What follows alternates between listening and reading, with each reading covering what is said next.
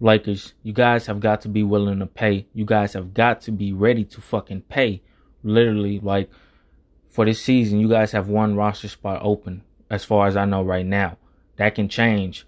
Um, but I'm saying all this to say, you guys have got to be ready to pay and spend, whether it's you know, on getting players or whether it's in trades.